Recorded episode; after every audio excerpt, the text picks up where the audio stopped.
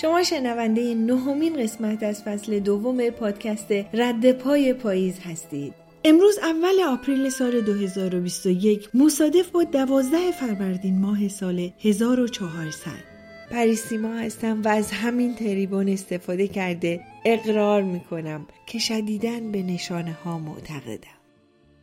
علا رقم این که اصلا بی بی سی رو دوست ندارم و مثل دایجان ناپلون همه درد سرها رو زیر سر انگلیسا می‌بینم چند وقت پیش توی شبکه فارسی بی بی سی مصاحبه یه فیلسوف جوون رو تا نصفه دیدم. اما خیلی جدیش نگرفتم. یکی اینکه از بی بی سی پخش می شد و بعدش هم قیافه طرف اصلا مثل روسو یا سارت یا افلاتون و ارسطو نبود. چند وقت بعد از این با یکی از دوستام از ایران صحبت می‌کردم. گفت شنیدی کتابای حراری تو ایران ممنوع شده؟ گفتم نه نمی‌دونستم. اما مگه چیزی هم برای گفتن داره که ممنوع شه یا نشه؟ گفت بدک نیست یه نگاهی به کتاباش بنداز. با شناختی که از تو دارم خوشت میاد. به خودم گفتم انگار چقدر منو می‌شناسه. چند وقت بعدش از طریق یکی از دوستای قدیمی و شدیدن اهل مطالعه به یک گروه کتابخانی مجازی توی تلگرام ارتباط برقرار کردم که کتابهایی رو انتخاب می‌کنن و کتاب صوتی و پی دی افش رو توی کانال تلگرامشون می‌ذارن و همه بخشهایی ازش رو می‌خونیم و, و توی یه گرد همایی که هر دو هفته یه بار انجام میشه راجع بهش حرف می‌زنیم. اولین کتابی که بعد از ملحق شدن من به گروه انتخاب شد یکی از کتابای حراری به نام 21 درس برای قرن 21 بود. فکر کنم غیر از من همه به این کتاب رأی داده بودن.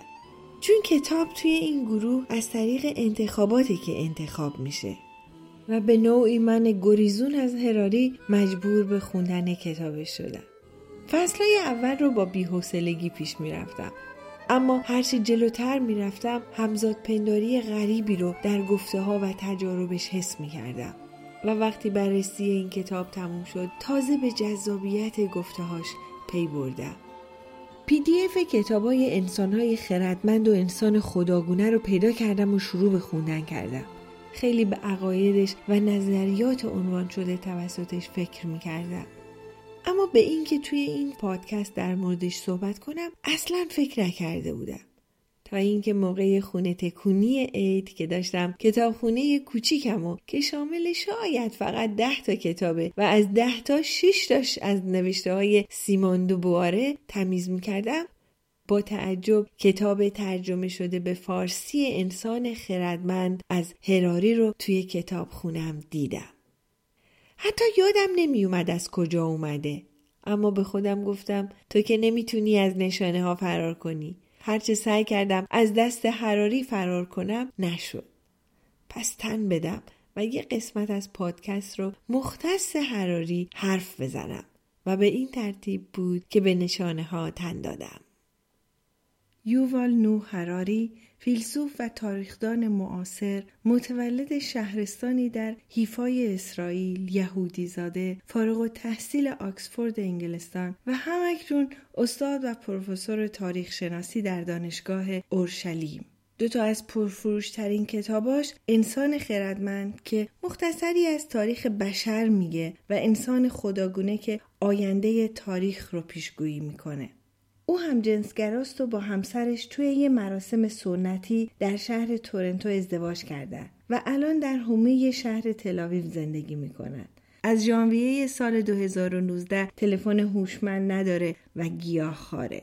در اول همه کتاباش به فارسی ترجمه شد و به طور وسیع در قفسه های کتاب فروشی های ایران جا گرفت و با استقبال خوبی هم روبرو شد. اما در تابستان سال 1398 تمام آثارش در ایران بدون بیان دلیلی توسط اتحادیه ناشران و کتاب فروشان تهران ممنوع شد.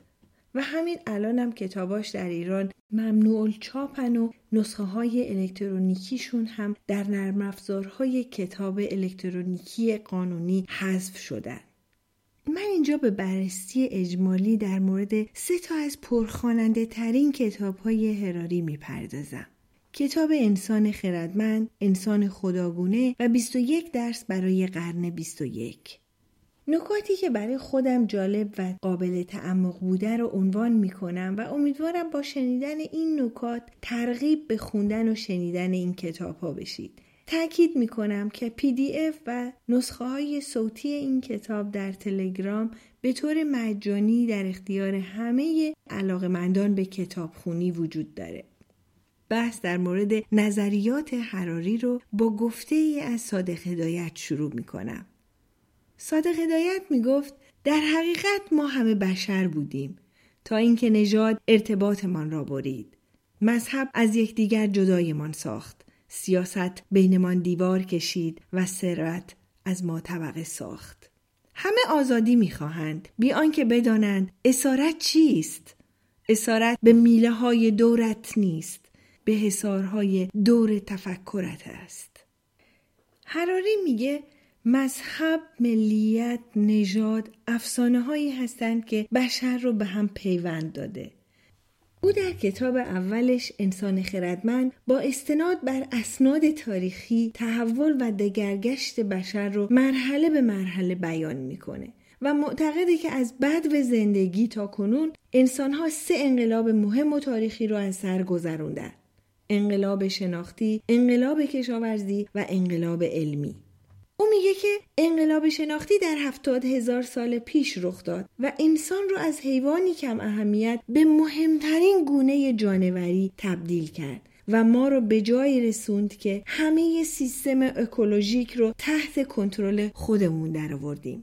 هراری در کتاب انسان خردمند از بد و پیدایش جهان یعنی 13 و نیم میلیارد سال قبل از مافیزیک بیگ بنگ که ماده، انرژی، مکان و زمان رو ایجاد کرده شروع می‌کنه و تحولات و تاریخ طبیعی بشر رو بر روی زمین تا به امروز دنبال می‌کنه. او از خویشاوندی ما با شامپانزه، گوریل، اورانگوتان میگه.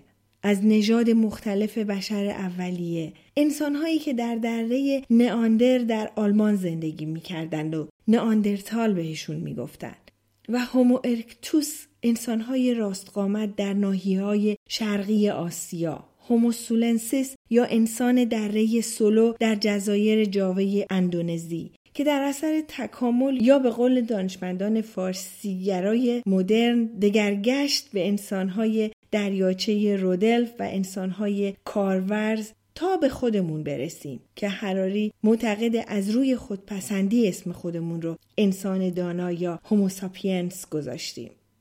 او در یه جایی از این کتاب میگه که انسان خردمند بهای سنگینی برای اندیشیدن پرداخته. چون حمل مغز سنگینی که به خصوص در یک جمجمه سنگینتر جا گرفته باشه سخته و استفاده 25 درصدی از انرژی بدن فقط برای دو تا سه درصد کل بدن که مغز باشه بهای سنگینیه. اما با مثال قشنگی میگه که مثل این میمونه که دولتی ترجیح میده از بودجه ارتشش کم کنه و به بودجه آموزش پرورش اضافه کنه تا جامعهش با سواد و با فرهنگ تر باشن. مقایسه منطقی انجام میده. او میگه که حتی راست ایستادن هم مشکلات زیادی رو به وجود میاره. زنای راست قامت لگن کوچکتری دارن و زایمان سختتر و حتی مرگ سر زا برای جنس ماده رو به همراه داشته. و به همین ترتیب بعد از گذشت زمان انسانها بچه های کوچک و نارستری رو به دنیا می آوردن تا امر زایمان تسهیل بشه در مقایسه با چهار پایان می‌بینیم که کره اسب پس از تولد به راه میفته و بچه گربه بعد از چند هفته بدون مادر این طرف و اون طرف میره. اما داستان انسان ها متفاوته. از طرف دیگه بر دو پا ایستادن و پایدار بودن و با دو پا راه رفتن استفاده از دستها رو برای انسانها امکان پذیر می‌کنه که اولین تفاوت با خاندان و اجدادمون رو ایجاد کرده. کشف آتش نخستین شکاف بزرگ رو میون انسان و دیگر جانوران ایجاد می‌کنه. انسان آتش رو به راحتی با یک سنگ چخماق و دو تیکه چوب خشک رام کرد. آتشی که منافع زیادی برای ما داشت. پخت غذا، گرم کردن خودشون، فراری دادن حیوانات و در نهایت ایجاد صنعت فوایدش بود. برای ادغام نسل ها در طول تاریخ دو تئوری رو بیان می‌کنه. یکی تئوری در همامیزیه که توی این تئوری گونه های متفاوت انسانی با هم آمیزش داشتن و گونه های جدیدی رو به وجود آوردن. دومین تئوری تئوری جایگزینیه که توی این تئوری میگه که در امر مهاجرت گونه های مختلف به هم حمله می‌کردن و یک گونه گونه دیگر رو قتل عام می‌کردن و خودشون جای گونه قبلی رو می‌گرفتن هراری توی کتاب انسان خردمند برای هر دو مثال هایی میاره و معتقد هر دو در سیر تاریخ طبیعی هم اتفاق افتادن و هم تأثیر گذار بودن. او به زبان به عنوان یکی از برتری ها و رشد انسان اعتقاد نداره. میگه همه حیوونا با شیوه های بسیار پیچیده با هم در ارتباطن. توتی می‌تونه هر چی رو که آلبرت انیشتین می‌گفت بگه اما اون چه زبان ما رو متمایز می‌کنه اینه که می‌تونیم مقدار هنگفتی اطلاعات از جهان پیرامونمون رو دریافت کنیم بیندوزیم و به دیگران بسپاریم. بوزینه سبز می‌تونه به دوستاش بانک بزنه بپا شیر. ولی انسان می‌تونه به دوستاش بگه که امروز صبح نزدیک پیچ رودخونه شیری رو دیدم دنبال گله گاو افتاده بود. می‌تونه محل دقیق و راههایی رو که به اونجا می‌رسن توضیح بده. افراد گروهش پس از شنیدن این اطلاعات می‌تونن فکراشون رو رو هم بریزن و با هم گفتگو کنن ببینن میشه برن نزدیک رودخونه و شیر رو بتارونن و گاوی رو شکار کنن یا نه. و از این مثال نتیجه می‌گیره که زبان یگانه ما وسیله برای رساندن اطلاعات درباره جهان به دیگران شد. ولی مهمترین اطلاعاتی که لازم بود به دیگران رسانده بشه درباره انسانها بود نه درباره شیرها و گاوها. از اونجایی که انسان یک جانور اجتماعی همکاری اجتماعی کلید ما برای ماندگاری و فرزندآوری ما شد. او معتقده که شایع پراکنی و غیبت کردن در کنار افسانه ها، اسطوره ها، خدایان و ادیان نخستین بار با انقلاب شناختی پدید اومدن. و میگه که برای زنان و مردان کافی نیست که بدونن شیرها و گاوها کجان. برای اونا بیشتر این اهمیت داره که بدونن تو گروهشون چه کسی از چه کسی بدش میاد کی با کی میخوابه کی درستکاره و کی فریبکار که این همون چیزیه که هراری بهش میگه تئوری شایعه اما همین توانایی سخن گفتن از افسانه ها یگانه ترین ویژگی زبان ما انسان هاست. هیچ وقت نمی‌تونی میمونی رو راضی کنی که در عوض وعده یک خروار موز در بهشت میمون ها پس از مرگ الان موزش رو ازش بگیری. ولی این اتفاق برای ما انسان ها زیاد میافته. و داستان نه تنها این توان رو به ما بخشیده که بتونیم در خیال خودمون نقشی از چیزهایی که اصلا وجود نداره رو بپردازیم بلکه این کار رو هم دست جمعی انجام میدیم در سپید دم انقلاب شناختی شایع سازی کاری کرد که انسان خردمند در دسته های بزرگتر و پابرجاتری دور هم جمع شن. ولی حتی شایع سازی هم مرزهایی داره پژوهش های جامعه شناسی نشون دادن که حد اکثر اندازه طبیعی گروهی که توسط شایع سازی به هم پیوند پیدا می‌کنن حدود 150 نفره. بیشترینه مردم نمی‌تونن با بیش از 150 انسان دوستی نزدیک به هم برسونن و یا دربارهشون شایعه بسازن. هر همکاری کلان انسانی خواه دولتی مدرن، کلیسایی، صده میانهی، شهری باستانی یا قبیلهی کهن ریشه در اسطوره هایی داره که فقط در عالم خیال همون مردم هستی داره.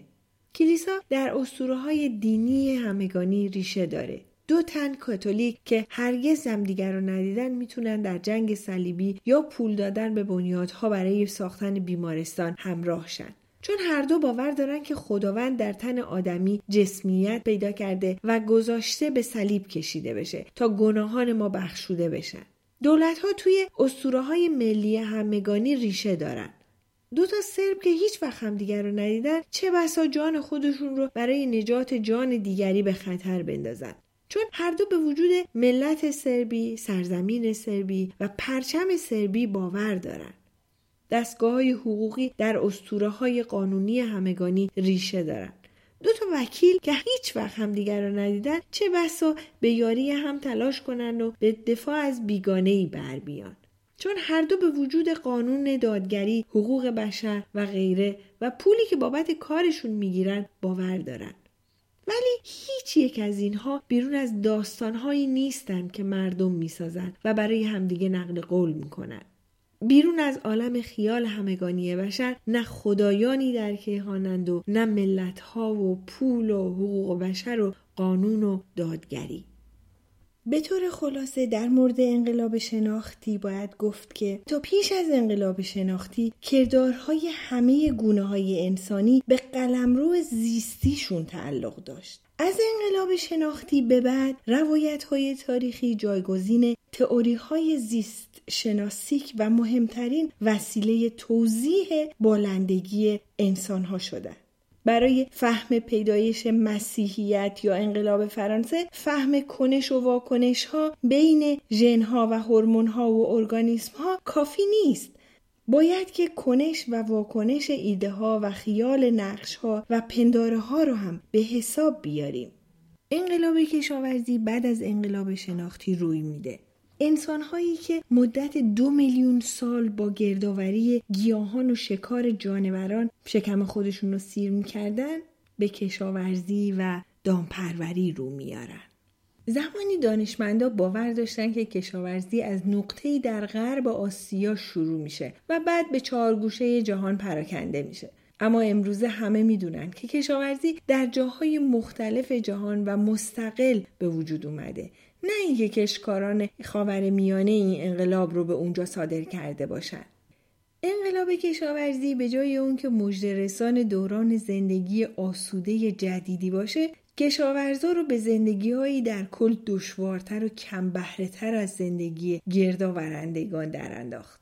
شکارگر گردآورندگان اوقات خودشون رو به راه های جالبتر و پرتنوعتر میگذروندند و کمتر در خطر قحطی و بیماری بودند درسته که کشاورزی در کل خوراک بیشتری در دسترس بشر گذاشت ولی این خوراک اضافی به معنای خوراک بهتر و اوقات فراغت بیشتر نبود مگر به معنای انفجار جمعیت و پیدایش سردمداران مفتخور باشه میانگین کشاورزان سختتر از میانگین گردآورندگان کار می‌کردند و در عوض خوراک بدتری به چنگ می.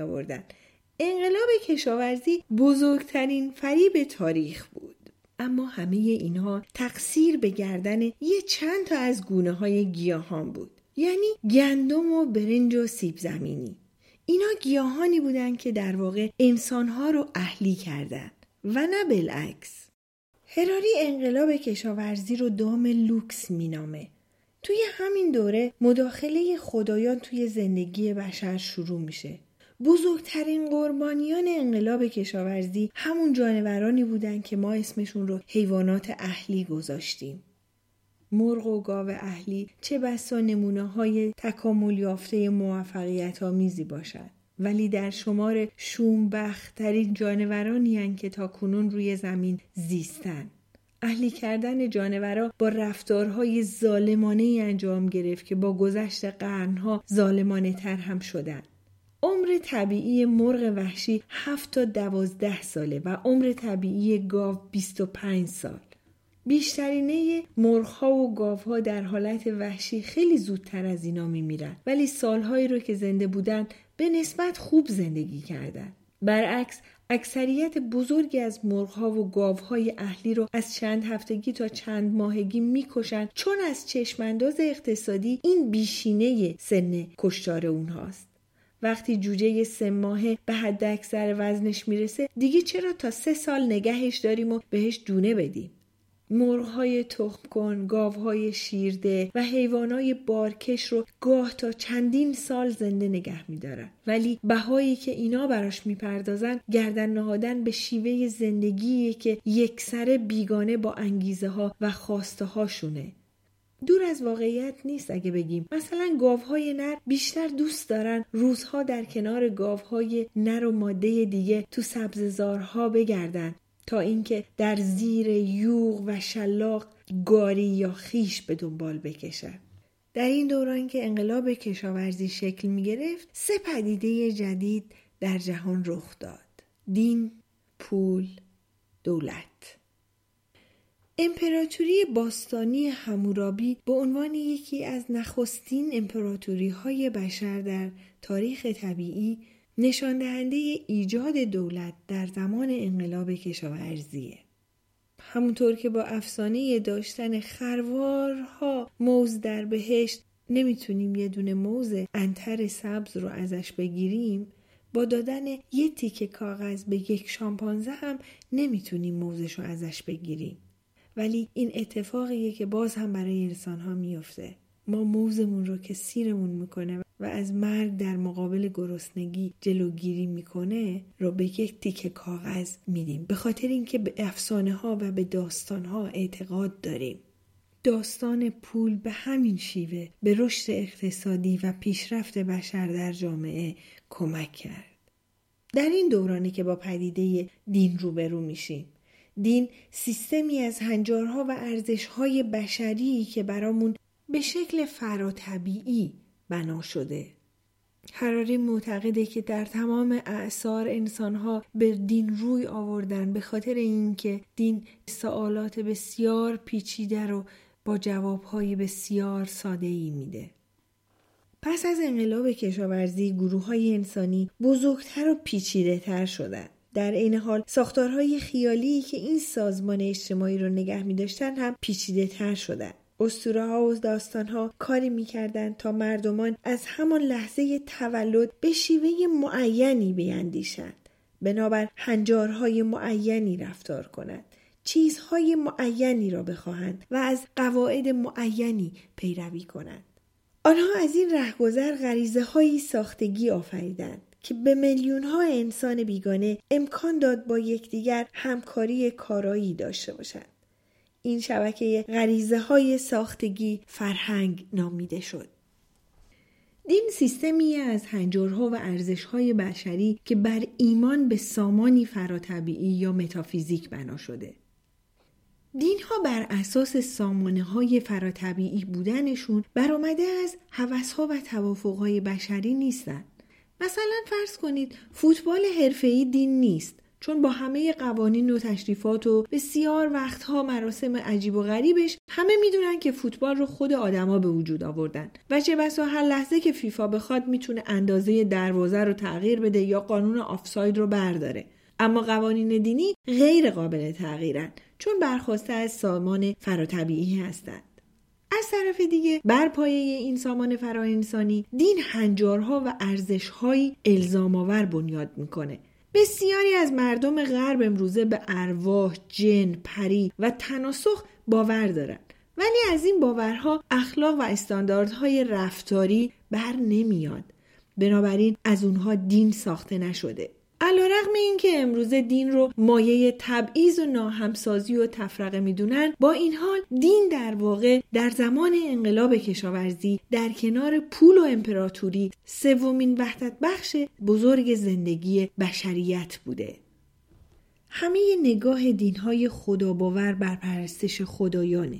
دینهای هومانیستی انسان یا درستتر بگیم انسانها رو میپرستند هومانیست باوریه که معتقد انسان طبیعت یگانه و مقدسی داره. از بیخوبون متفاوت با طبیعت دیگر جانوران و پدیده هاست. هومانیست باور داره که طبیعت بی همتای انسان ها مهمترین چیز در جهانه و تعیین کننده معنای هر چیزی است که در جهان رخ میده. اشرف مخلوقات. برترین نیکی اون چیزیه که برای انسان نیکه. باقی جهان و همه هستندگان دیگه فقط هستند تا به این گونه سود برسونن. به خاطر همینه که لیبرال ها به شکنجه و مجازات مرگ اعتراض می‌کنن. در اول روزگار مدرن توی اروپا همه فکر می‌کردن که قاتلا نظم کیهانی رو برهم می‌زنن و زیر پا می‌ذارن. پس برای برگردوندن کیهان به تعادل بایستی فرد مجرم رو در برابر دیدگان همگان شکنجه و اعدام کرد تا همه ببینن که نظم از نو برقرار شده. تماشای اعدام های سنگ دلانه از تفریحات دوست داشتنی مردم لندن و پاریس در زمانه شکسپیر و مولیر بود. در اروپای امروز قتل رو زیر پا گذاشتن طبیعت مقدس بشریت می‌دونن یعنی اومانیسم. برای بازگردوندن نظم اروپایی ها امروز مجرم ها رو شکنجه نمی کنن و نمی کشن بلکه قاتل رو به شیوهی که انسانی ترین شیوه ممکن میدوننش کیفر میدن و این چنین قدسیت انسانی رو پاس میدارند و حتی از نو می‌سازند انقلاب سوم که حراری معتقده که در سیر تاریخ بشر رخ داده انقلاب علمیه. اما اون میگه که انقلاب علمی انقلاب دانایی نبوده. پیش از هر چیز انقلاب نادانی بوده. بزرگترین کشفی که انقلاب علمی رو به راه انداخت این بود که انسان پاسخ مهمترین پرسش ها رو نمی‌دونست. او معتقده که دانش قدرته. خیلی از مردم از فهم علم نوین ناتوانند. چون زبان ریاضیش برای ذهن ما سخته و یافتههاش اغلب با فهم عام و فهم ما جور در نمیاد. از هفت میلیارد مردم جهان چند نفر واقعا مکانیک کوانتومی زیست شناسی یاخته‌ای یا اقتصاد کلان رو می‌فهمند؟ با این همه علم به خاطر قدرت های زیادی که به ما میده از جایگاه بالایی برخورداره. رئیس جمهورها و ژنرالها هیچ کدومشون از فیزیک هسته‌ای سر در نمیارن. ولی خوب می‌دونن بمب اتم چه کار می‌تونه بکنه. در چین باستان هم مثل امپراتوری روم بیشتر ژنرال ها و فیلسوفا فکر نمی‌کردند که وظیفهشون پدید آوردن جنگ افزارهای جدید باشه. بزرگترین اختراع نظامی در طول تاریخ چین باروت بود ولی تا جایی که می‌دونیم باروت اتفاقی پیدا شد و نه به دست ارتشی ها بلکه به دست کیمیاگران تاویی که در جستجوی اکسیر حیات میگشتند تا پیش از انقلاب صنعتی بیشتر فرهنگ های انسانی باوری به پیشرفت نداشتند. گمان بر این بود که عصر زرین تموم شده و رفته و این جهان اگر نه رو به تباهی که در کار خودش جا مونده. آدما اگه به خرد سنتی بچسبن شاید روزهای خوش و گذشته برگرده و چوب دستی آدمی این یا اون چهره از زندگی روزانه رو بهتر کنه. اما عقل آدمی در چیرگی بر مسائل بنیادین جهان در میموند حتی اگه عیسی پیامبر اسلام و بودا و کنفوسیوس همه دانستنی ها رو می‌دونستن از شاره کردن قحطی، بیماری و نداری و جنگ ناتوان بودن. دیگه از ما چه انتظاری می‌رفت؟ اما الان ما در عصر فنی زندگی می‌کنیم. خیلی ها بر این باورن که علم و فناوری پاسخ تمام مشکلات ما رو در چنته داره. فقط باید بذاریم اهل علم و فن کارشون رو انجام بدن. اون وقت می‌بینیم که اهل علم و فن بهش رو همینجا روی زمین درست می‌کنن. ولی علم کاری نیست که در سطح اخلاقی و روانی بر فراز دیگه کرد و کارهای انسانی اتفاق بیفته. علم هم مثل همه پاره های فرهنگمون از دلبستگی های اقتصادی، سیاسی و دینی شکل می‌گیره. علم کاری پرهزینه هر زیست شناسی که بخواد از سیستم مسئولیت انسان سر در بیاره به یه آزمایشگاه و لوله های آزمایش و میکروسکوپ های شیمیایی و الکترونیکی و دستیاران آزمایشگاهی و برقکار و لولهکش و نظافتگر همه رو یک جا احتیاج داره. اقتصاددانی که می‌خواد مدل هایی برای بازار مالی بسازه باید کامپیوتر بخره بانک های اطلاعاتی عظیمی رو نصب کنه و برنامه های داده پرداز پیچیده ای رو طرح بریزه. باستانشناسی که می‌خواد از رفتار شکارگر گردآورندگان کهن سر در بیاره باید به سرزمین های دوردست سفر کنه. ویرانه های باستانی رو بکاوه و استخونها و دست ساخته های سنگواره رو تاریخ گذاری کنه.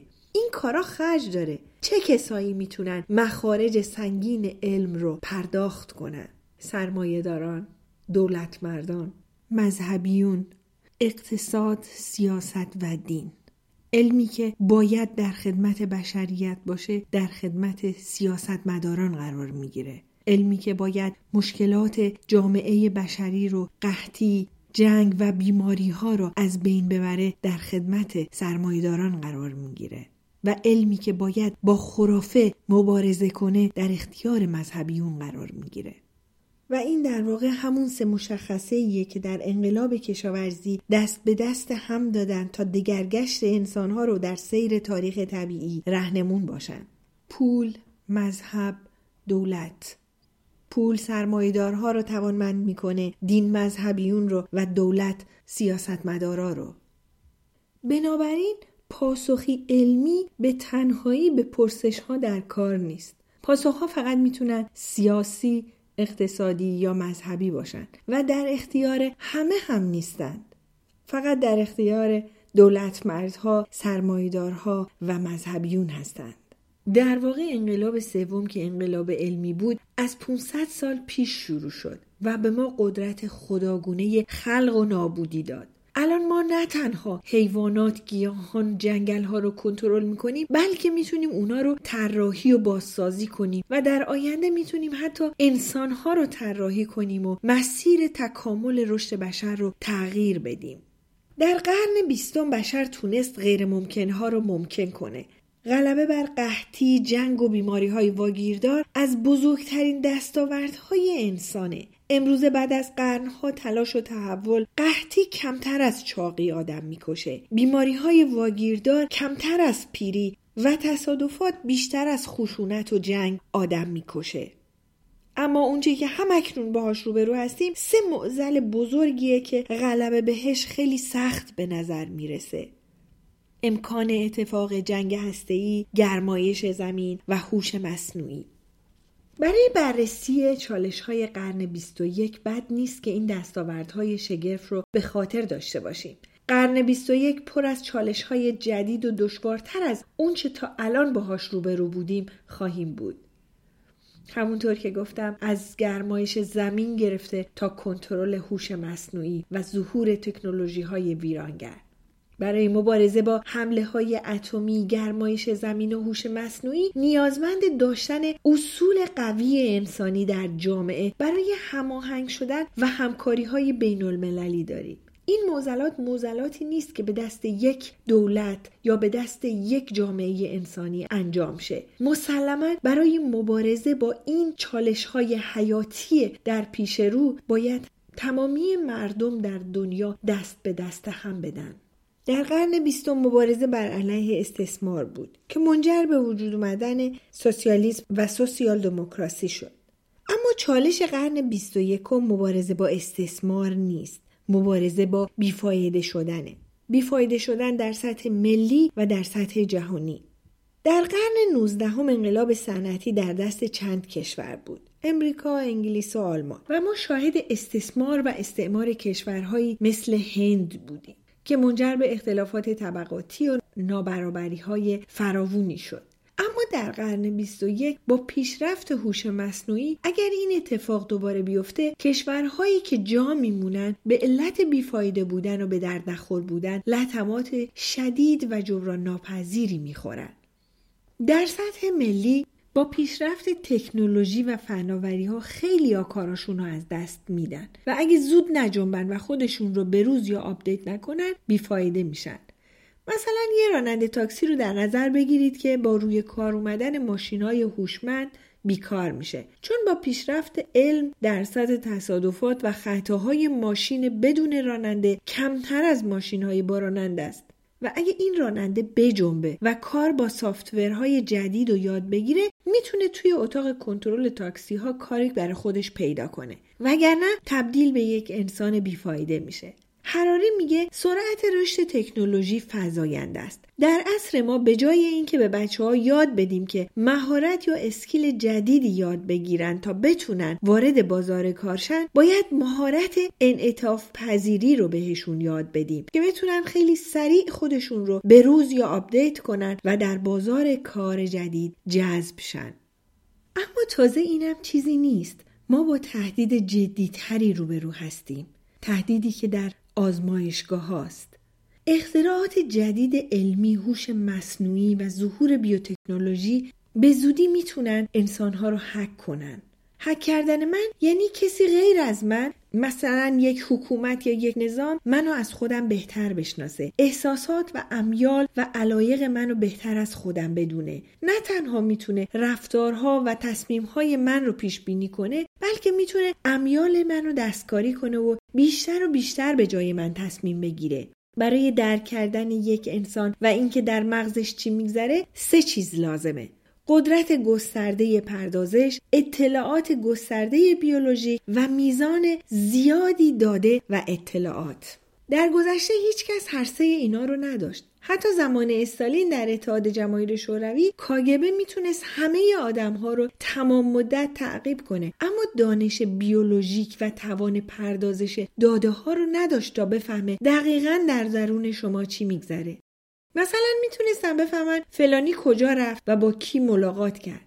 اما حالا شاهد شکلگیری فناوری هایی هستیم که به شرکت ها و حکومت ها توان خوندن ذهن ما رو میده. اگه الان می‌تونیم در یه سمینار به صحبت های رهبر سیاسی گوش بدیم و حتی اگه در درون ناراضی هستیم لبخند بزنیم باید بگم که این دوران به زودی سپری خواهد شد و به راحتی می‌تونن اونچه که در ذهن ما میگذره رو ببینن و اونچه را که ما احساس می‌کنیم رو درک کنن.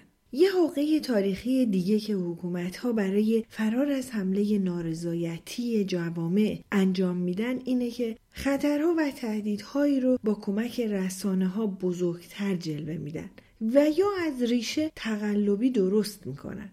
وقتی جوامع احساس خطر می‌کنن از حکومت ها کمتر انتقاد می‌کنن. چون اون وقت اونا متهم به خیانت ملی میشن. مثلا میگن الان جنگه یا بحران ملیه. همه باید در کنار حکومت باشیم تا بتونیم بحران و پشت سر بذاریم. در طول تاریخ هم همین بوده. حتی مواقعی که تهدید واقعی وجود نداره رهبرای تهدید مصنوعی درست می‌کنن که موقعیت خودشون رو تثبیت کنن. ضمن اینکه زحمت واقعی حل کردن بحرانهای جامعه در زمان جنگ لازم نیست. فرض کنیم که توی یه جامعه سیستم بهداشتی مشکل داره و فساد مالی وجود داره. حل این مشکل خیلی سخته. اما کافیه به مردم بگیم که فساد مالی و خدمات بهداشتی رو فراموش کنید. الان جنگ دشمن لب مرزه و اون وقتی که بقیه مسائل رو فراموش می‌کنن. این به تکامل بشر برمیگرده و آسون ترین راه برای جلب توجه مردم ترسوندن اوناست. اگه مردم احساس کنن که بقایشون در خطره بقیه مسائل اصلاحی رو به حاشیه میفرستن. یکی دیگه از مشکلات ما هم در اکنون هم آینده در واقع برخورد با جنگ هسته‌ایه. اما حراری معتقده که جنگ هسته‌ای یکی از ساده ترین مشکلات پیش روی ماست. چون معتقده که دست کم همه متوجه خطرش هستند اما در مورد تغییرات اقلیمی هنوز عده قبولش ندارن. در مورد جنگ ای همه خطراتش رو می‌دونن اما ممکنه طرف ضعیفتر دکمه رو فشار بده. خصوصا اگه احساس کنه که ممکنه در جنگ شکست بخوره. یا متعلق به تندروهای مذهبی باشه که فکر می‌کنن بعد از مرگ قرار بهشت برن و میلیون ها میلیون ها سال در اونجا زندگی کنن. پس میشه گفت هنوز بشر اونقدر احمق هست که دکمه رو فشار بده. با وجود اینکه می‌دونن این کار می‌تونه پایان زندگی بشر باشه. اما راه حل مقابله با گرمایش زمین و تغییرات اقلیمی فشار افکار عمومی به سیاست مدارانه. از طریق آموزش کارهای رسانه‌ای و آگاهی بخشی به مردم در مورد جدی بودن این تهدید که در همین لحظه در حال وقوعه فشار بیشتری رو به سیاست مدارا بیاریم تا تاثیر این اتفاق که بر زندگی آدما می‌تونه بسیار مخرب باشه کمتر کنیم. به اشکال گوناگون این تأثیر مخرب رو میشه دید. برای کسانی که در کنار دریاها زندگی می‌کنن بالا اومدن سطح آب تغییر آب و هوا بر کشاورزی تاثیر می‌ذاره و گسترش بلایا و بیماری های طبیعی. اینها بر زندگی میلیون ها آدم در جهان تاثیر خواهد گذاشت. علیرغم اینکه تروریسم مقدار معدودی آدم می‌کشه اما خیلی از حکومت ها و آدم ها ازش میترسند. تغییرات اقلیمی می‌تونه میلیون ها و میلیون ها آدم رو بکشه اما هیچ کس بهش توجه نمی‌کنه. ما باید تغییرات اقلیمی رو در بالای لیست بحران ها و بالاتر از تروریسم قرار بدیم. متاسفانه تروریست برای جلب توجه آدم جذابتره. یه جور تئاتره و نمایش خشونت برای جلب توجه مردمه. متاسفانه رسانه ها هم باهاشون همکاری می‌کنن. چون فروختن روزنامه ای که تیترش حمله تروریستی فروشش راحتتر و بیشتر از روزنامه ایه که تیترش تحقیقات در مورد گرمایش زمینه. حراری با شبیه سازی زیبایی از اونچه که تروریسم انجام میده با داستان پشه و فیل میگه هیچ پشه ای به تنهایی توان به هم ریختن و شکوندن چینی های یک مغازه چینی فروش رو نداره. اما می‌تونه تو گوش یه فیل اونقدر وزوز کنه و فیل و مستاصل کنه که از مغازه چینی فروشی یه مخروبه به جا بذاره.